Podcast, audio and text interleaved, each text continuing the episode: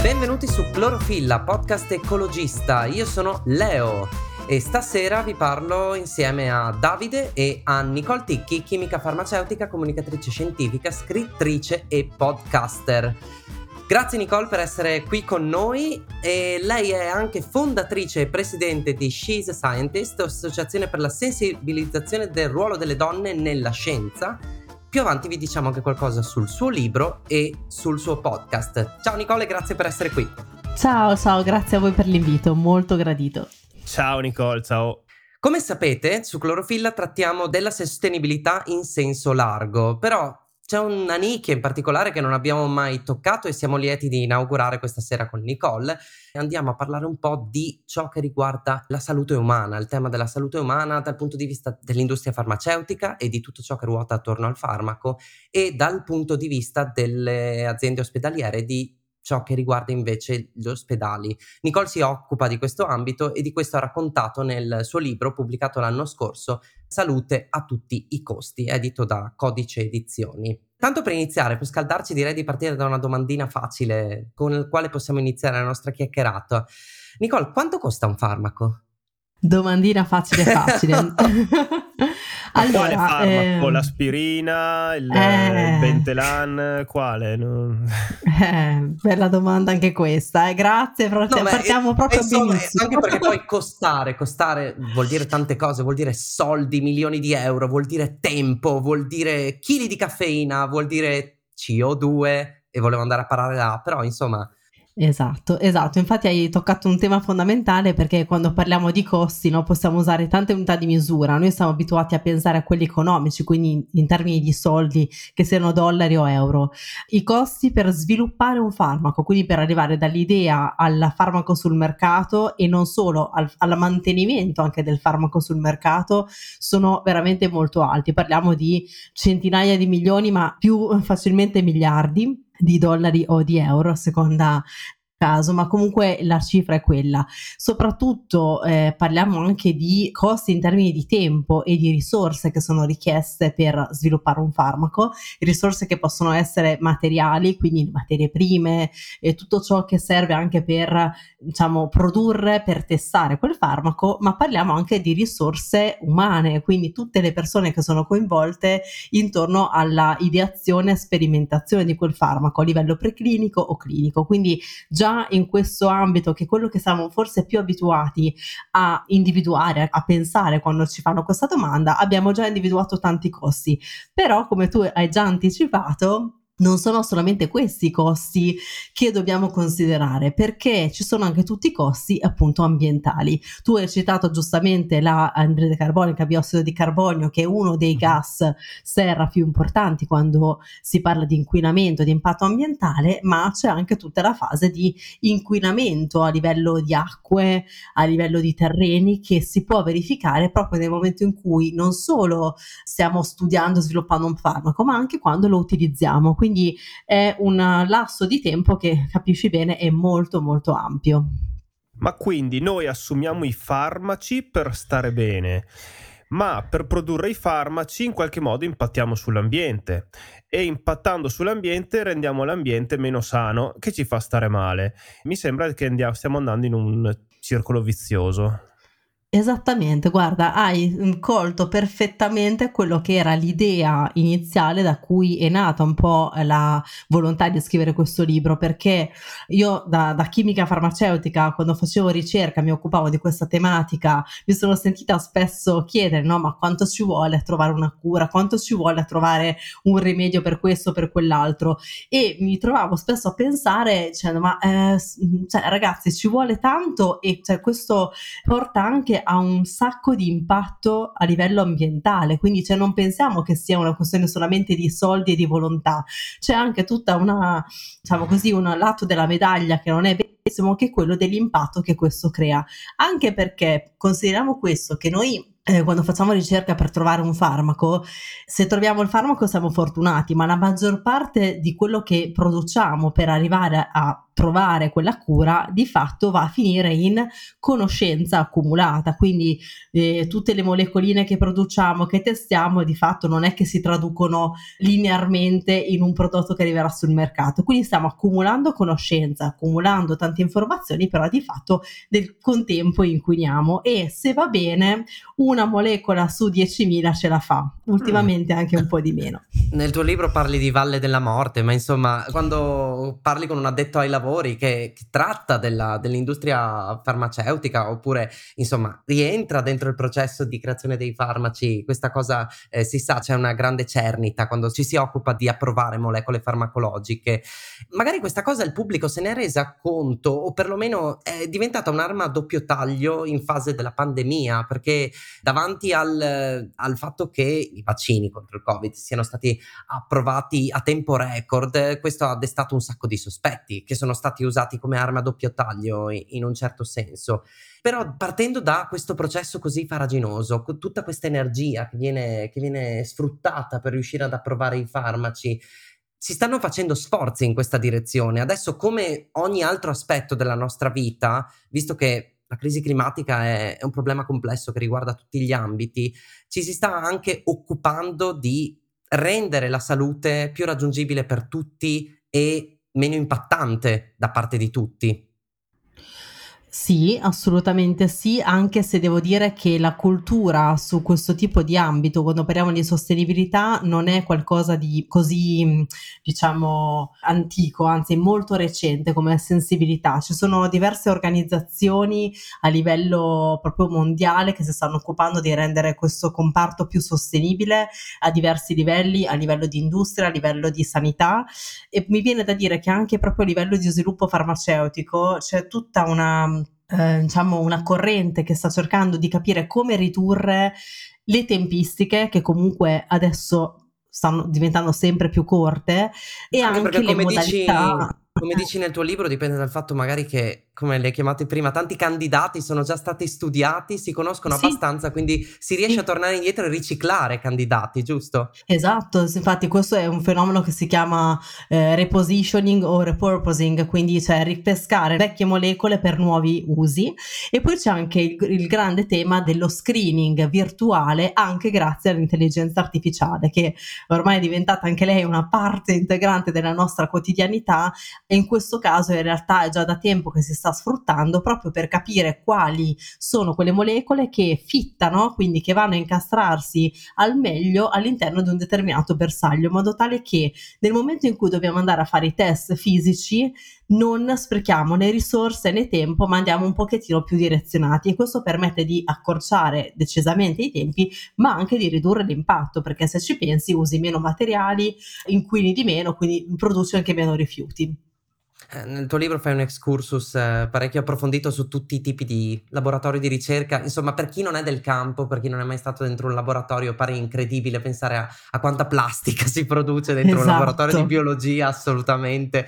Eh, quindi, siccome la ricerca vuol dire, insomma, eh, andare un po' alla cieca e cercare delle cose che magari possono prendere mesi e magari non servono a niente, se pensi a tutta la plastica che si produce in tutti quei mesi e poi, e poi per carità abbiamo tutti la borraccia per non sprecare certo. bottigliette, ma uno dice ma, ma, ma, cosa sto a fare? Quindi mettere le cose sulla giusta prospettiva ci fa anche capire perché questo tipo di, di soluzioni richiede così tanta energia e così tanto utilizzo di Materiale, risorse. Sì, Esattamente. Certo. Questo per quanto riguarda i farmaci, ma giustamente ci si può anche portare ad approfondire il discorso ospedaliero. Una cosa che avevo pensato, siccome poi per rendere il discorso meno leggero tu citi delle serie televisive e parli di un medico eh, in una, una sì, serie televisiva New recente. Eh, esattamente. Che, um, che, vuole partire proprio dal dimezzare tutti gli sprechi che avvengono nell'industria ospedaliera. Però questa è una serie tv sappiamo tutti perché questa cosa non può avvenire facilmente nella realtà ma è davvero così? O forse già qualcosa sta cambiando?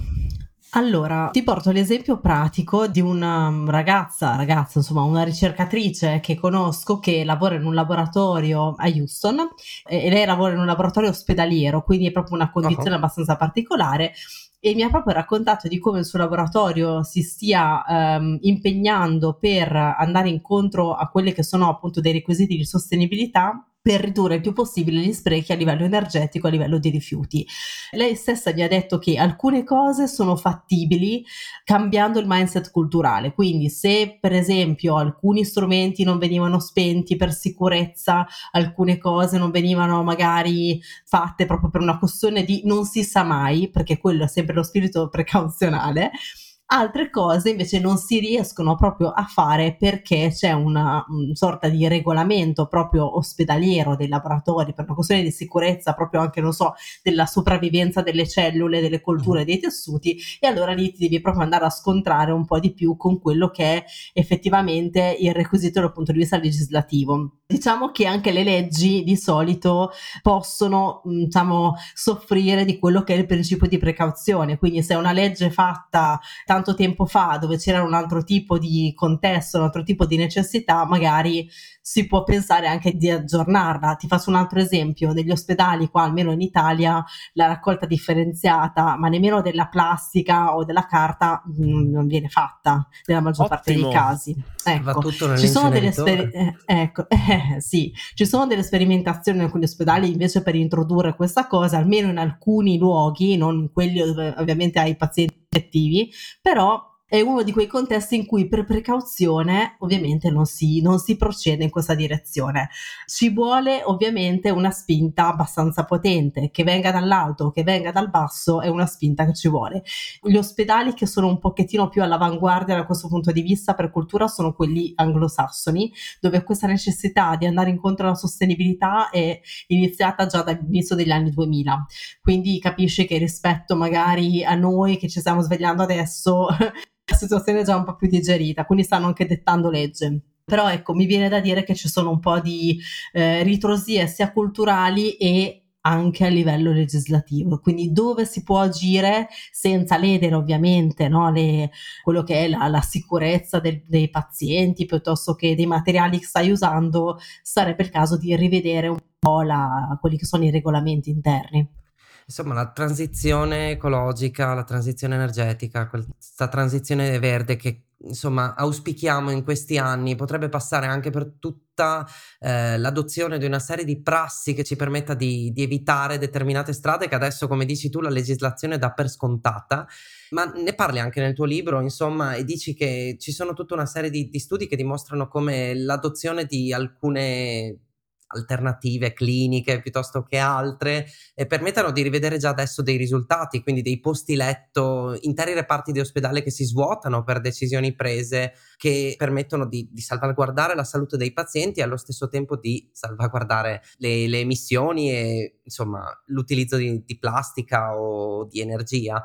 E quindi sì, anche in questa direzione diciamo che si cerca di intraprendere una svolta verde. Per tornare ai laboratori di ricerca, se andiamo proprio a parlare di chimica, invece la green chemistry, anche quella è una svolta di tipo verde e riguarda un nuovo approccio sulla ricerca. Sì, guarda, anche quella riguarda un nuovo approccio proprio che parte da un mindset, mi viene da dire, no? un approccio mentale, culturale, perché eh, la green chemistry eh, tiene in considerazione tantissimi aspetti, la possiamo declinare nei famosi 12 principi che sono stati stilati dai suoi padri fondatori e vanno un po' a interessare tutte le fasi di quella che è la ricerca e la produzione chimica, che poi si espande non solo alla chimica pura, ma a tutte quelle aree, anche eh, in ambito biologico, se vogliamo, che hanno a che fare con sostanze chimiche, con con eh, scarti e rifiuti ed è molto importante perché proprio alla luce di questo approccio diciamo c'è una sorta di revisione di quelli che sono alcuni processi eh, a livello chimico che per anni sono stati dati per assodati no? quindi la letteratura dice che questo processo dà una buona resa lo prendiamo per buono fine punto e basta uh-huh. ma andandolo a esplorare dal punto di vista della green chemistry quindi dal punto di vista non solo della resa dell'efficienza ma anche da quanti scarti produci che che tipo di solventi devi utilizzare, sono tossici, possono essere dannosi per l'ambiente? E richiedono uno smaltimento che magari ha un impatto ambientale molto elevato. Tutte queste domande ti permettono di rivedere alcuni processi alla luce di un'altra necessità, che è quella di avere una resa decente della reazione, ma allo stesso tempo di non creare una grande quantità di scarti, oppure di fare in modo che quegli scarti che produci li puoi valorizzare magari all'interno di un altro processo, o eh, riciclare o ripurificare, insomma, anche lì l'approccio dell'economia circolare è entrato proprio a gamba tesa, quindi è un'occasione anche per rivedere alcune cose cose che uno dava per scontato e dire ok, in questo momento questo tipo di parametro che consideravo super importante diventa di secondaria importanza perché devo dare più invece priorità a qualcosa che riguarda il, l'attenzione per l'ambiente e questo secondo me è qualcosa che è sempre più importante, non solo a livello di chimica, ma un po' in tutte le fasi, in tutte le, diciamo, le materie, diciamo così, che si occupano di ricerca in laboratorio. Sì, ehm, cioè a questo punto io mi chiedo se questa cosa non sia estesa a tutti i settori della ricerca, quindi riguardi la green chemistry, eh, quindi quando parliamo di solventi e di rese di prodotto finale, ma riguarda anche materie come la biologia, che comunque fanno utilizzo di chimica. Insomma, mi chiedo anche se non sia un modo per liberarsi di quell'ingombrante eh, dizione che la chimica si porta accanto, che è quella delle sostanze chimiche dannose per l'ambiente sempre e comunque, quando in realtà poi esatto. magari, sì, insomma, torniamo sul, sul tema del naturale e di quando una sostanza può dirsi veramente industriale, per dirla meglio, o chimica sì, naturale. Sintetica, eccetera. ecco, vedi, artificiale, non lo so. caschiamo sempre lì, caschiamo sempre lì. Quindi, insomma, potrebbe riguardare anche questo tema. Cioè, questa cosa è estesa a altri settori fuori dalla chimica, parlando di ricerca? Uh, guarda, in realtà sì, cioè è un tipo di approccio che in alcuni paesi più che in altri eh, sta prendendo piede soprattutto grazie al fatto che le giovani generazioni hanno molto a cuore il tema della sostenibilità ambientale. Per esempio, sempre questa ricercatrice di cui ti parlavo prima mi ha detto che è stata la sua dottoranda, quindi molto più giovane di lei, a spingerla ad andare nella direzione no, di eh, intraprendere questo percorso di maggiore sostenibilità in laboratorio. Quindi, così come avviene negli ambiti magari più sporchi, ecco, dove produci effettivamente più eh, scarti, uh-huh. avviene anche in reparti dove magari hai solo dei dei computer che però come ben sappiamo, hanno un consumo energetico molto alto e quindi magari con piccoli accorgimenti potresti ridurre l'impatto anche di quel tipo di uh, ricerca lì. Ecco. Sì, sì, sì, viviamo sicuramente un'epoca dove nell'equazione necessariamente va inserita anche la sostenibilità e questo ci porta poi a ripensare, come dicevi giustamente tu, tutta una serie di, di processi che davamo ormai per assodati. Stavo pensando anche all'edilizia, no? E al fatto che tutta una serie di materiali ora devono essere riciclabili, riciclati e quant'altro per favorire un, una circolarità di questi materiali, ecco. Sì, ma anche il modo di fare impresa, visto che abbiamo in- ah beh, certo. intervistato diversi professionisti, insomma adesso tutto ruota attorno alla sostenibilità, un piano di sostenibilità aziendale che riesca anche quando si, si pianificano determinate scelte, insomma queste scelte riguardano anche la, la ricerca, Nicole, ne, ne, parlavi anche quando dicevi nel tuo libro che i ricercatori dovrebbero pensare prima di tutto a, a limitare gli spostamenti per, per quanto sia bello viaggiare in ricerca Beh, parla, si parlava all'inizio che Nicole faceva parte anche di un'associazione che, se ho capito bene, si occupa di promuovere insomma, la, la presenza femminile all'interno de, del mondo della ricerca. Ecco, mi ricollego a questo dicendo che i famosi criteri ESG insomma, prevedono appunto l'ambito ambientale, ma anche l'ambito Bravissimo. social e di governance. Quindi immagino che stessa, gli stessi principi vengano applicati poi sì. nell'ambito della ricerca. Certo. Esatto. Tra l'altro io sto proprio finendo in questi giorni una, un master nel, sul tema della um, gender equality, diversity e inclusion management. Ecco, quindi, perfetto, ci siamo. ecco, siamo, il contesto è quello. Allora, devo dire che eh, se parliamo appunto di sostenibilità e quindi eh, cerchiamo di eh, ottimizzare le risorse, limitare gli sprechi, anche il tema delle persone che sono coinvolte nella ricerca, esatto. sia in termini di persone come attori e attrici, no? sia anche come pazienti, perché anche quello è un altro tema enorme, gioca fondamentale. Uh, si è visto un po' che eh, insomma negli ultimi anni si è capito che il fatto di avere una diversità, un'inclusione all'interno del campo della ricerca è un arricchimento enorme perché ti porta a non escludere delle variabili che secondo te magari non erano neanche considerabili e invece magari ti rivoltano il risultato della tua ricerca. Quindi sia che si tratti di una visione portata da una persona che sta facendo ricerca e in questo ovviamente eh, le donne stanno cercando di eh, affermarsi sempre di più, soprattutto in alcuni campi come quello delle scienze della vita, meno in quelli ingegneristici, ma anche dal punto di vista dei pazienti, ecco, se vogliamo proprio parlare di inclusività da una parte e di sostenibilità di quello che è il, l'output poi della ricerca dall'altra. Ma spiegami questa cosa dei pazienti, scusa. Allora, mm, il fatto di, soprattutto quando si sperimentano nuovi farmaci o nuove terapie o anche dei modelli di cura, in realtà, il fatto di essere sicuri di aver incluso negli studi clinici, nei trial o comunque nello ah, studio okay, in generale okay. che stai facendo, tutti i tipi di pazienti a cui quella cura, quella terapia potrebbe essere rivolta, noi oggi lo consideriamo una cosa normale, cioè scontata assolutamente, uh-huh. ma per tanto tempo non è stato così. Tant'è vero che poi è nata anche quella branca della medicina, anche la medicina di genere, che va proprio nella direzione di rendere più inclusivi appunto anche eh, i trial clinici, di considerare quelli che sono gli effetti di alcuni farmaci in maniera eh, dedicata sulle donne o sugli uomini o su persone anche non binarie, transgender. E quindi c'è tutto questo filone di approfondimento di quelli che sono gli effetti di un farmaco, di una terapia o di un intervento di cura che stanno diventando sempre più importanti nell'ottica di, anche di una maggiore sostenibilità perché se tu hai escluso completamente un certo tipo di pazienti dal, da un trial di sperimentazione e ti ritrovi con degli effetti collaterali nel momento in cui questo farmaco va sul mercato. Questo vuol dire anche avere dei costi maggiori per il sistema sanitario che deve porre rimedio a quegli effetti collaterali, vuol dire che non hai persone che si possono curare adeguatamente e quindi quel farmaco in realtà non Claro. sta dando gli effetti che dovrebbe. Crea dei problemi sociali, esattamente. Esatto, sì, sì, sì. sociali, economici, di tutti i tipi. Beh, tornando al discorso appunto de- dei costi del sistema sanitario, ma anche quello che si diceva all'inizio di, di, inserire nell'equazione tutti quanti i fattori, mi sembra ci sia quel concetto che viene riassunto in One Health, se non sbaglio, giusto? Sì. sì. Ok, ce ne vuoi parlare? Certo, allora One Health è un approccio anche lui abbastanza giovane se, se consideriamo insomma il, il periodo in cui la Terra è esistita.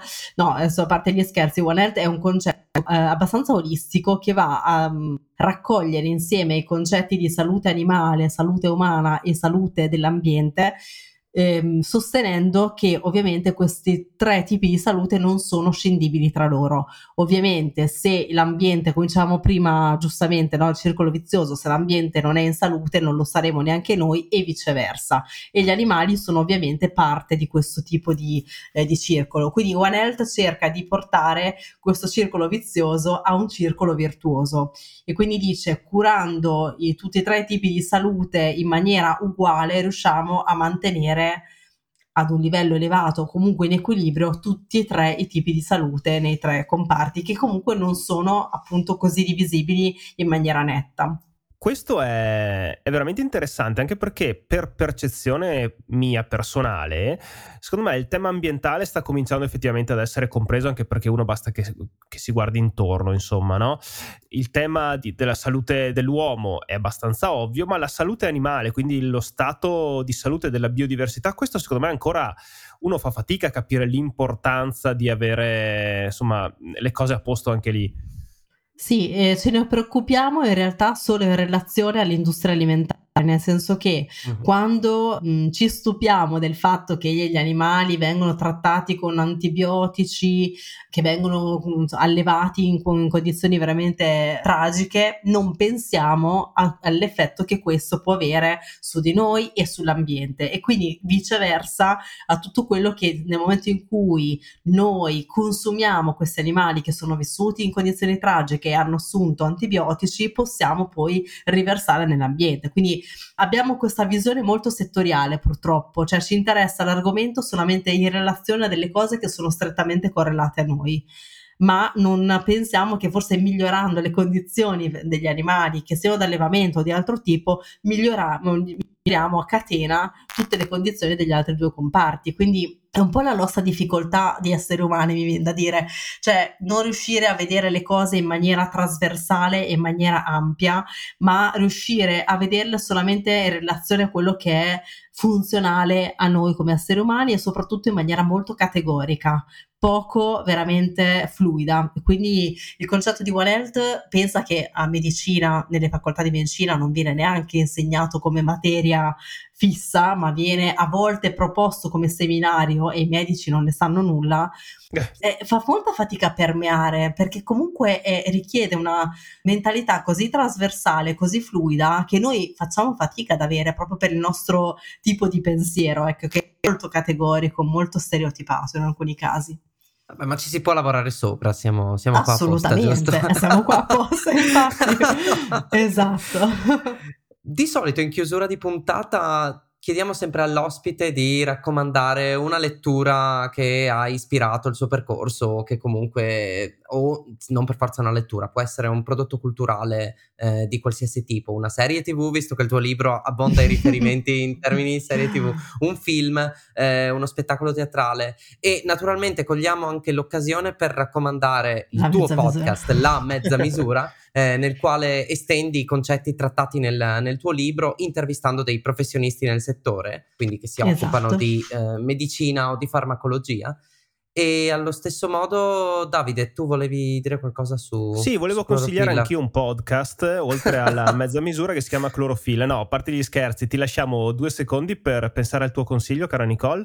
Colgo insomma l'occasione per ricordarvi che ci potete trovare su tutti quanti i principali social e se volete supportarci ci potete lasciare una, una bella recensione sulla piattaforma podcast da cui ci state ascoltando, oppure potete valutare una donazione dal link in descrizione o dal nostro sito clorofillapodcast.it. Mi raccomando, fate lo stesso anche con la mezza misura di Nicole. Eccoci qua. Grazie, che bello, fantastica questa promozione incrociata, è bellissima. Cross promotion. fantastica.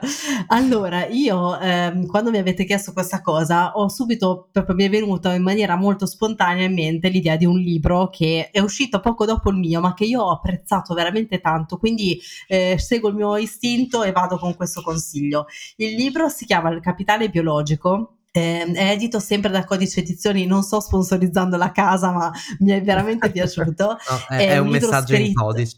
Un messaggio in codice, esatto. Fantastico, Leo. è, un, è, un, libro eh, scritto a quattro mani da Luca e da Paolo Vineis. Paolo Vineis è una, un professore abbastanza importante nel campo dell'epidemiologia e parla di come le diseguaglianze socio-economiche influenzano poi anche lo stato di salute.